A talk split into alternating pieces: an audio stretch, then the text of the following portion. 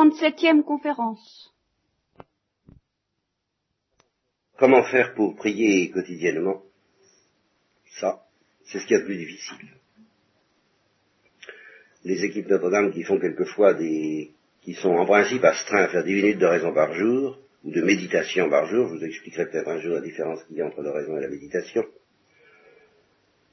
Euh, en principe, si on n'est pas appelé par Dieu de manière un peu intense, il vaut mieux commencer par la méditation, c'est-à-dire par réfléchir sur les choses de Dieu, sur ce que vous avez entendu au catéchisme ou ailleurs. Essayez tout de même de vous concentrer pendant dix minutes pour vous rappeler ce qui a pu vous frapper, et puis pour euh, essayer de le faire entrer, de le laisser entrer en vous, de laisser pénétrer ce qu'on appelle la parole de Dieu, justement, dans votre esprit. Mais euh, si euh, vous pouvez, évidemment, il serait mieux d'inaugurer ce qu'on appellera un dialogue véritable avec Dieu. C'est-à-dire, euh, euh, bah, vous savez ce que c'est qu'un dialogue quand même. Vous savez ce que c'est que de dialoguer les uns avec les autres. Vous pouvez lire dans Tristan et ou dans d'autres ouvrages qui parlent de l'amour humain ce que c'est qu'un dialogue intense. Évidemment, il ne faut pas préfabriquer votre dialogue intense avec Dieu. Je veux dire, il ne faut pas faire comme si vous aviez des sentiments intenses alors que vous n'en avez pas. C'était peut-être le défaut des prières qu'on nous faisait faire autrefois, hein, dans lesquelles le sujet était vraiment brûlant d'amour, de contrition. Enfin, c'était sensationnel, c'était fantastique. Il vaut mieux, devant des sentiments pareils, peut-être demander que Dieu augmente en vous le peu de sentiments que vous avez à son égard, le peu de charité fraternelle aussi. Ça, c'est un minimum de dialogue qui serait peut-être souhaitable que vous ayez quotidiennement avec Dieu. Mais je reconnais que c'est très difficile, et je vous répète, les équipes de dames qui font ça, qui sont en principe tenues à faire cela, eh bien, elles reconnaissent qu'il est plus facile de faire une heure d'adoration nocturne par mois, ou deux quelquefois, que dix minutes de raison par jour. Pourquoi? Ben Parce qu'il y a un cadre, il y a une, il y a aussi une quantité quand on fait une heure d'adoration, si on, est, on a forcément le courage d'aller jusqu'au bout parce qu'on vous dit, voilà, vous êtes là, puis il faut tenir, parce qu'on vous demande, on compte sur vous. Puis il faut attendre le suivant qui va prendre le relais. Alors on s'embête ou on s'embête pas, enfin on est obligé de tenir. Or souvent, les choses commencent à se calmer et à se tasser et en même temps à devenir plus vivantes au bout d'une demi-heure, trois quarts d'heure. Voyez? En dix minutes, on n'a généralement pas le temps de faire le silence en soi. Alors leur expérience, c'est donc qu'il est plus facile de faire une heure que de faire dix minutes. C'est plus pénible, c'est plus exigeant, mais c'est plus facile en fin de compte. Les, dix minutes qu'on essaie de consacrer tous les jours à faire un peu de prière sont très décourageantes parce qu'on n'arrive pas à s'arracher au climat d'agitation humaine, d'inquiétude humaine, de préoccupation humaine, de travail humain qu'on a, de disputes avec les uns ou avec les autres, et faire un peu de silence pour, oublier tout ça, on a l'impression qu'on essaie d'entrer dans un monde qu'on a pu entrevoir de temps en temps, à certaines circonstances favorables, mais que vraiment la vie quotidienne euh, éteint presque infailliblement, alors c'est décourageant. Donc, le remède que je propose à ça, c'est euh, qu'une fois par mois, fassiez un effort spécial vous essayez de consacrer à Dieu une journée par mois, qui soit vraiment le jour de Dieu. Alors comment organiser ce jour? Ça, vous pourrez en discuter avec vos parents, vous pourrez en discuter avec moi, vous pourrez en discuter avec personne, ça c'est votre affaire. Mais il faut que ce jour existe. Pendant ce jour-là, il faut qu'il y ait un minimum euh, d'une demi-heure de méditation ou de prière, vraiment un minimum. Le reste en lecture, le reste en conversation, vous pouvez très bien avoir des conversations familiales, agréables, des moments de détente, tout à fait prévu dans ce jour de Dieu, dans ce jour du Christ. C'est normal qu'il y ait des heures de détente. Mais il ne faut pas arriver à ce jour-là, si vous prenez cette résolution que je vous demande de prendre, il ne faut pas y arriver sans l'avoir préparé.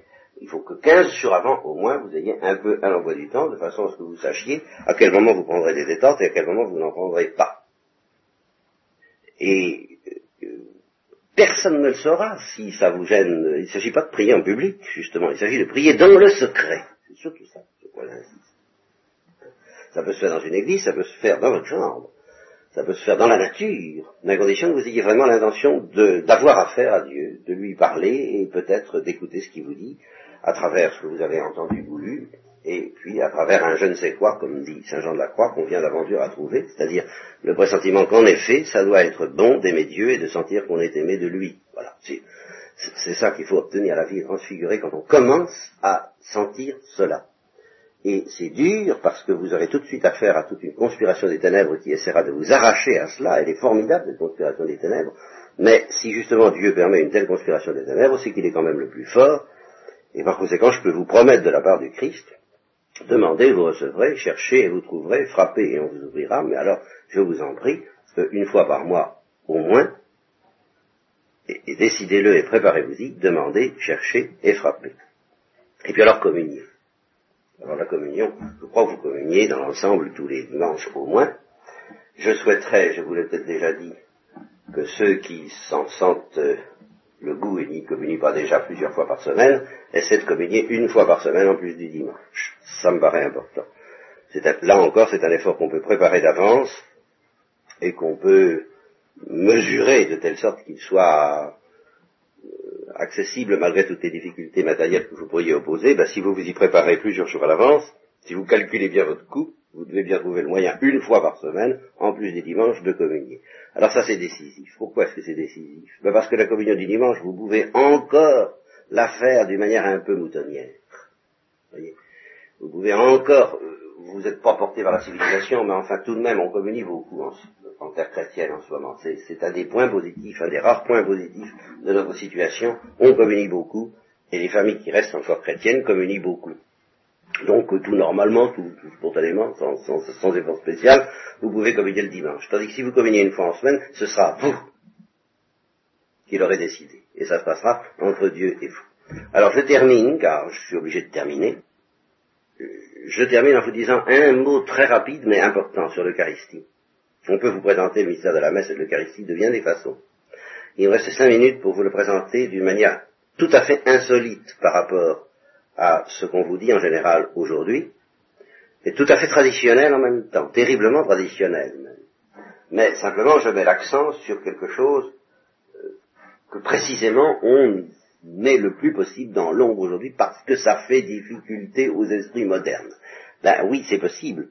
Seulement, vraiment, c'est à prendre ou à laisser. Ce que je vais vous dire là, ça est ou ça n'est pas. Voilà. Alors, à quoi pourrait-on réduire une messe? Je ne dis pas une messe convenable, je ne dis pas une messe décente, mais qu'est-ce qu'il faut Quel est le minimum, le strict minimum indispensable pour qu'il y ait une messe indécente et pas convenable possible, peut-être, mais qui existe, qui soit vraiment une messe, dont on ne puisse pas dire il n'y a pas eu la messe. Hein. Quel est le strict minimum? Eh bien, ça se réduit à trois choses. Il y a trois éléments nécessaires pour cela. Il faut avoir du pain.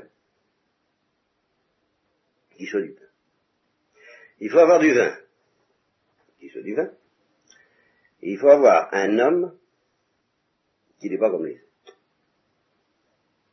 J'insiste sur ce qui n'est pas comme les autres. Justement, c'est là où les protestants ont livré bataille. Ils ont dit n'importe qui peut faire l'affaire, parce qu'il représente la communauté chrétienne. En doctrine catholique, authentique, il faut quelqu'un qui est spécialement consacré pour ça, et qui a reçu ce pouvoir.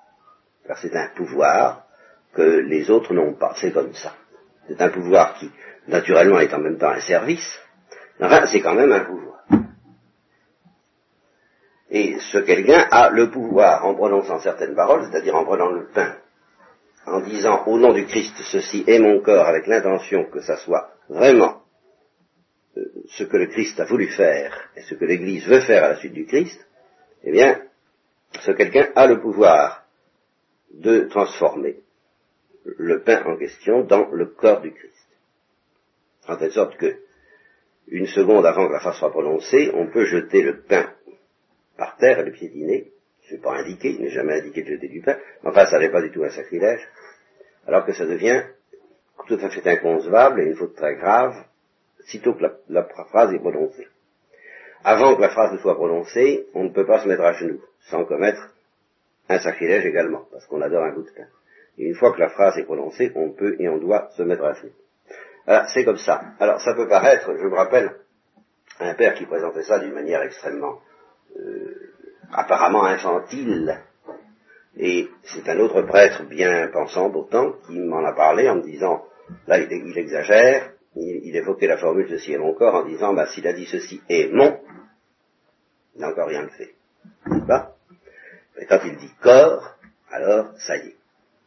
Alors le prêtre dit, il exagère quand même, bah, va savoir euh, à quel moment se produit quand même ce qu'on appelle la transformation, enfin la transubstantiation, c'est-à-dire la transformation du pain dans le corps du Christ. Alors je me permets de prendre un exemple dans les choses humaines pour vous montrer que dans les choses humaines, nous avons très bien attaché de l'importance à un mot. C'est pas? Vous faites venir, il y a eu un crime de commis, vous faites venir des...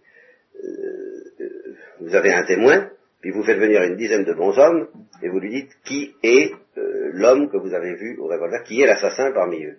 Eh bien, la personne, à un moment donné, dit, celui-ci était le guetteur. C'est important, tant qu'elle n'a pas dit guetteur, on ne sait pas. Hein, ça compte, ça. Hein. Celui-ci était l'assassin. Ah, tant qu'elle n'a pas dit assassin. Ça change tout une fois qu'elle a prononcé le mot. La destinée du bonhomme est complètement changée dès qu'elle a prononcé un mot quelques, quelques syllabes. Vous voyez, dans la vie humaine, ça compte. Tant que l'officier chargé d'un peloton d'exécution n'a pas dit feu, ben la balle ne part pas. C'est rien, ça c'est une syllabe, mais vous voyez l'importance. Eh bien, tant que le prêtre n'a pas dit ceci et mon corps, ben, justement, je dirais la balle ne part pas, le Christ, le corps du Christ n'arrive pas. C'est ça euh, qu'on appelait justement dans la consécration autrefois en latin le mysterium fidei. On soulignait que c'était un mystère de foi, que c'était pas la peine d'essayer d'y comprendre quelque chose avec l'imagination, ni même avec l'intelligence, on y croit ou on n'y croit pas. Alors après avoir dit ceci est mon corps, le même homme consacré prend le sang, euh, le vin, pardon, et il dit devant le vin, il prend le vin et il dit ceci est mon sang, la coupe ou le calice de mon sang, avec l'intention de reprendre les paroles du Christ et de leur donner la même efficacité, d'être le canal de la même efficacité, du même pouvoir, et l'intention de faire ce que fait l'Église. Et à ce moment-là, eh bien, la messe est dite.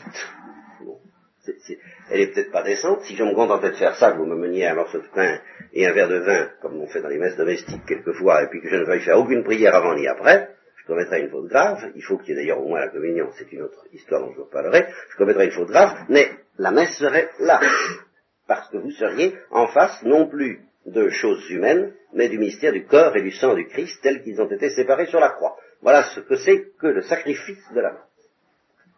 Alors, c'est ultra rapide ce que je vous dis là, mais le peu que je vous dis est suffisamment peu dit, suffisamment peu rappelé, parce que justement on noie beaucoup plus les choses dans l'aspect de signe, dans l'aspect acte de la communauté paroissiale ou pas paroissiale, réunis autour du souvenir, du mémorial de la Passion, tout ça est très vrai, c'est comme ça que le comprennent certains protestants qui ne croient pas à la présence réelle, mais nous, nous pensons autre chose, et cette autre chose, je me suis contenté, si vous voulez, de l'extraire de, son, de son ensemble, et ça c'est c'est pas toujours indiqué, il faut, il faut le réintégrer dans l'ensemble des prières de l'Église et des cérémonies de la messe et de la signification et du symbolisme fantastique de la croix que ça représente, parce que c'est pas seulement le symbolisme d'une communauté qui mange ensemble, qui prend un repas ensemble, c'est un repas sacré autour d'une victime, et la victime d'un sacrifice, qui est le sacrifice de la croix. Alors ça, il faut tout de même jamais l'oublier. Mais enfin, cet ensemble de choses que je vous rappellerai, le, symbolisme que ça, que ça a, qui est de nous rappeler d'une manière mystérieuse le sacrifice de la croix, c'est une chose, mais ce n'est pas la principale. La principale est que ce symbolisme est efficace pour nous mettre en présence du corps et du sang du Christ et pour nous donner aussi, ça je vous en parlerai également plus tard, le pouvoir de le manger, c'est-à-dire en fin de compte d'être mangé par lui.